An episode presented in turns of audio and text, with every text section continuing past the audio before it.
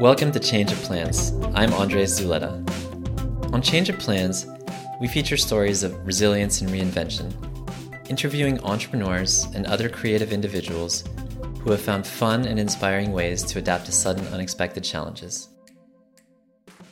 My guest today is Jeremy Fleming of Stage Kings, an Australian company that specializes in building large scale stages for concerts and festivals.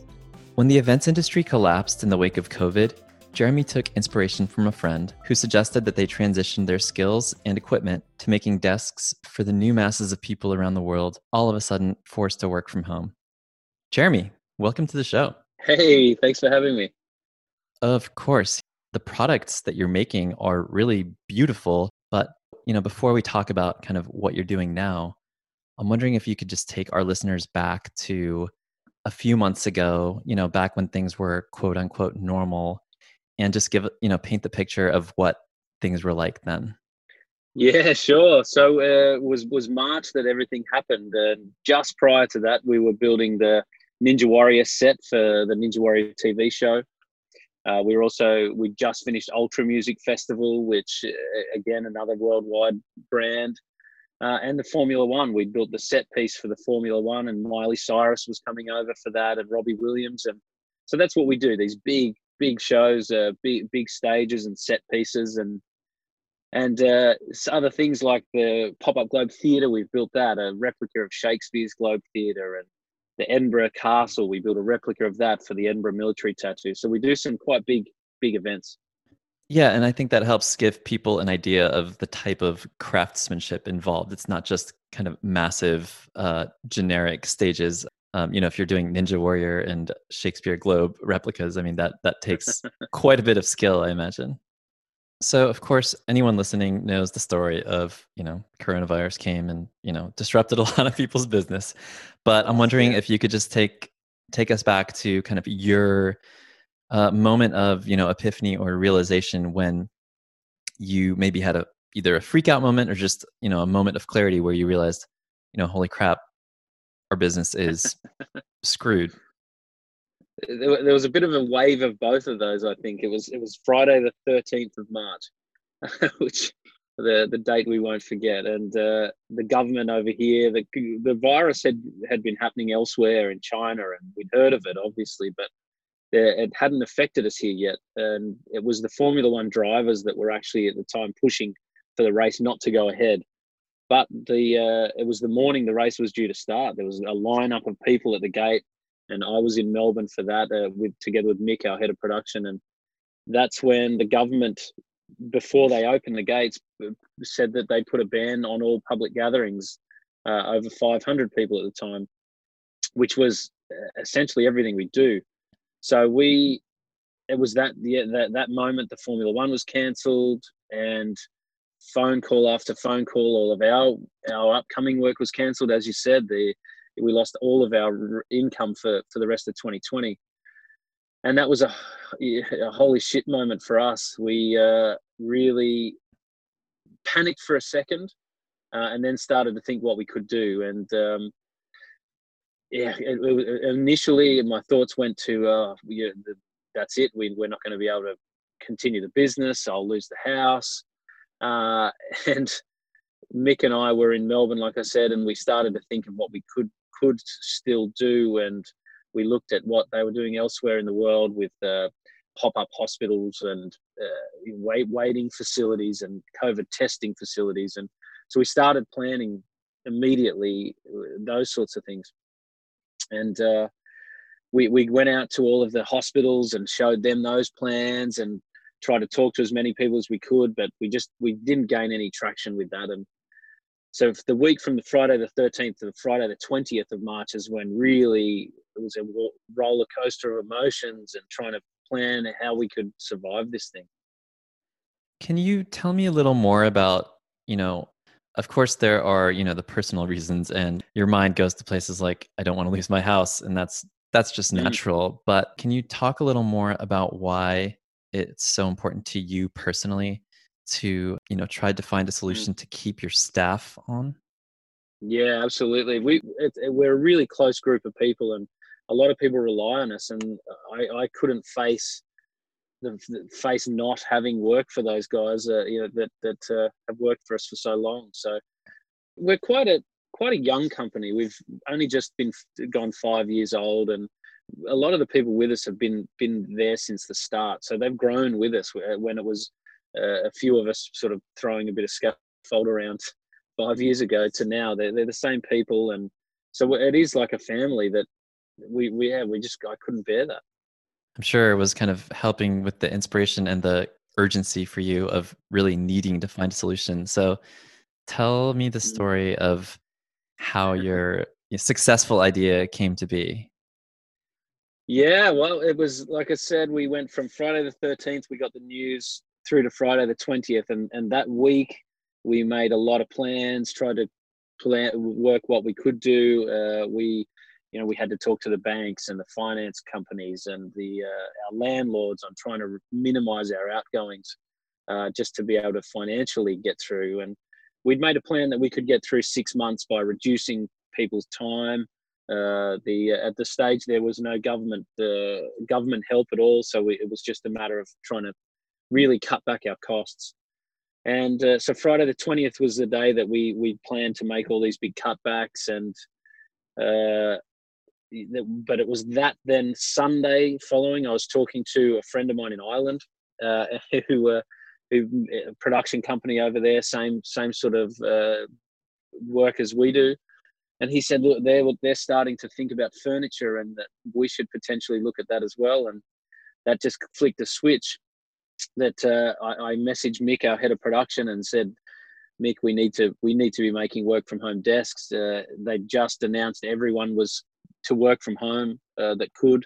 Only essential people were, were really to leave their house. So we had whole industries about to be stuck at home. And already I was hearing that uh, some of the big retailers were were sold out of office desks and home office furniture and so that was that was it. On 11 o'clock on that sunday morning i messaged mick and said we need to make furniture. We need, need to make desks.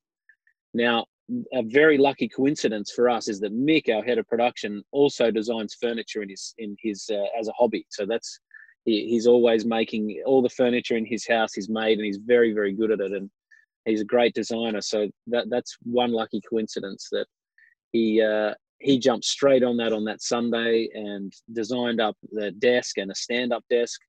Uh, he actually 3d printed those uh, those two things overnight so he could bring the prototype and show me on monday morning. And yeah that's that's how the the iso king desks were born. Wow. And so like you said there was actually a need in the market for this because retailers were actually mm. sold out. Because i was going to ask you you know how do you how do you just enter a completely different um, industry?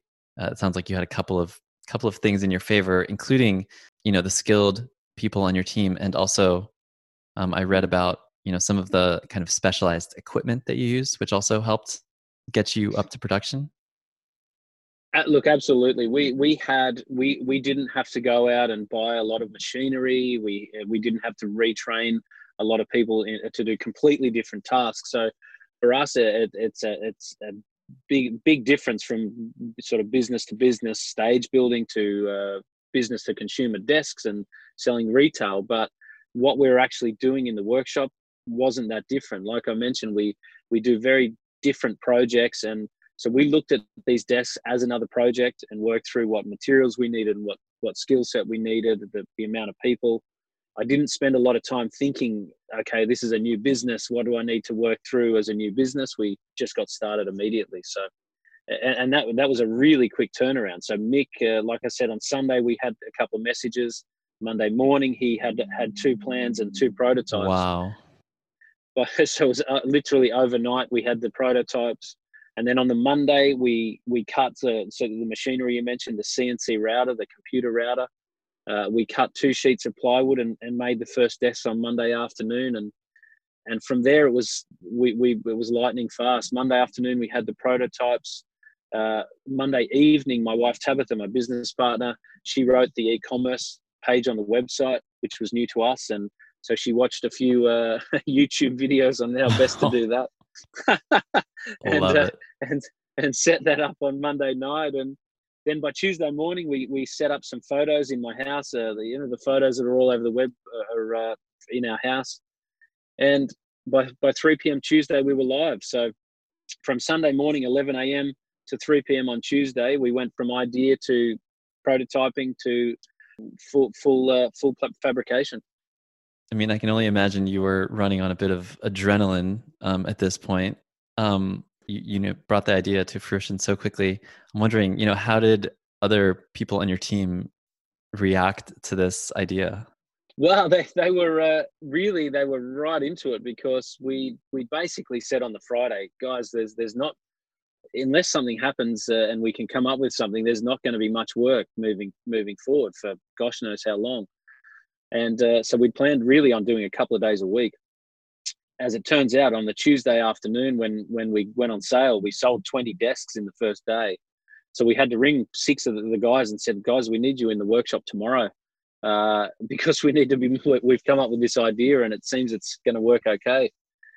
And by that by that next day that they were in making the first lot of desks for us, the the post had gone viral. I think it had been shared 1,200 times and seen by 250,000 people. So uh, it uh, it took off from there. How did you? I mean, how did you get the word out initially? How did you get you know get those first 20 sales, and then how did you then subsequently go viral? It was all through well to start with all through through Facebook. So we'd set up the e-commerce site, and then re- I, I, wrote a letter, uh, basically just explaining the situation. I, I said we've got all these people. We're an event company. Events are shut down for the foreseeable future. Uh, we're going to have a go at making these desks. Uh, they're a nice desk, and um, and that's what that's what took off. And and it really, I think, our story connected with a lot of people because we, the people were going to have no work, and so we're doing this to keep our guys busy. And yeah, it went viral, and we we've it ramped up our crew since then. And uh, to uh, I think four weeks in, we were back to fifty six people working, which is amazing because you're not only keeping your staff employed at such a difficult time, but also actually bringing other people on, which is yeah, really.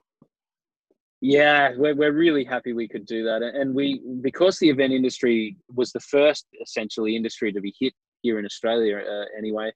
We there was a lot of people out of work. There's there's actually a website here where people logged, uh, you know, the, how many projects they'd lost and how much money they think they'd lost. They're called "I Lost My Gig," and that that was up to five hundred thousand people within a couple of work, weeks. Uh, event staff that were out of work. So we just put the call out and said any any event crew that want to come and help us sand or wrap or wrap and package and or deliver, uh, we'd we'd love to have you on board and so everyone working for us is out of work event crew, and uh, it's just it's just a great great vibe to have everyone back.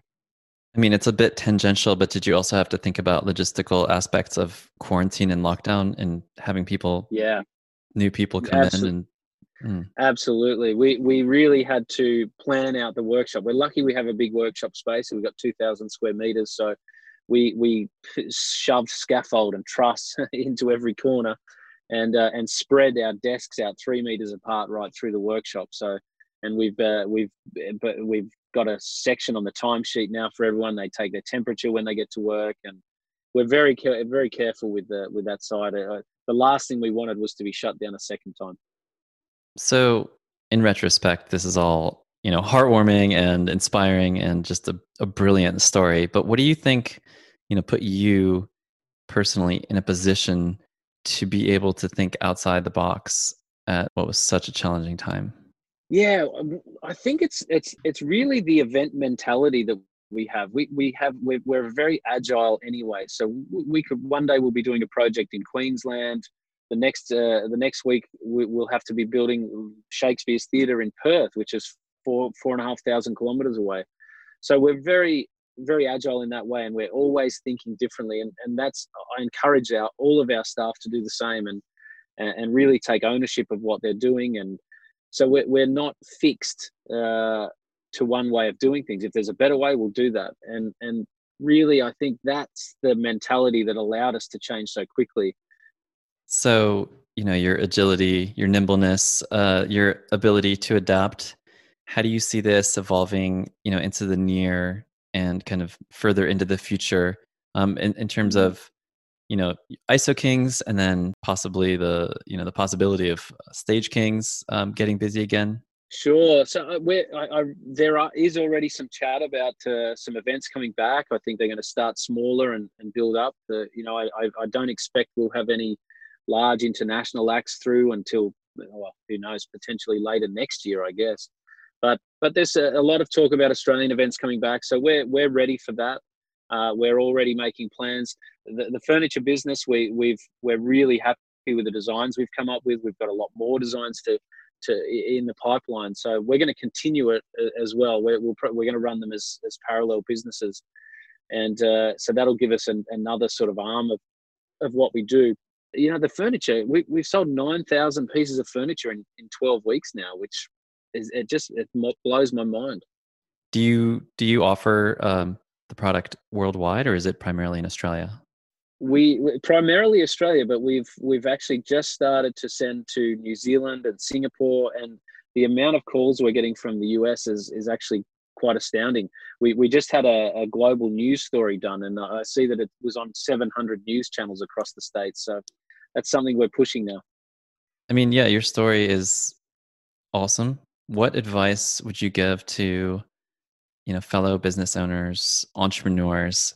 who are feeling a bit more stuck and haven't mm. quite hit you know their idea yet yeah the, the, coming up with the idea is the first thing uh, and really I, the the idea for me was just to be open uh, and whatever whatever might work just to have a go at that and so the big thing for me is just not to procrastinate it's uh if there is an idea ha- just have a run with it you know uh, don't don't try and overcomplicate it. Don't try and analyze it to, uh, to so much that you you don't even start.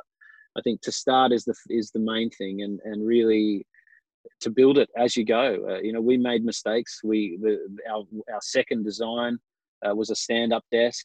Uh, it turned out that uh, when the, the, very minute changes in ply thickness on if when they're on the smaller side, it could be wobbly. So we had to come up with a, a, a, new stiffening piece that we then sent out to everyone that had purchased one. And I, I said, look, guys, we, we did this so quickly that uh, we, we messed this up a little bit, but here's something that'll fix it. So uh, we, we did that along the way. I think the key is to just start.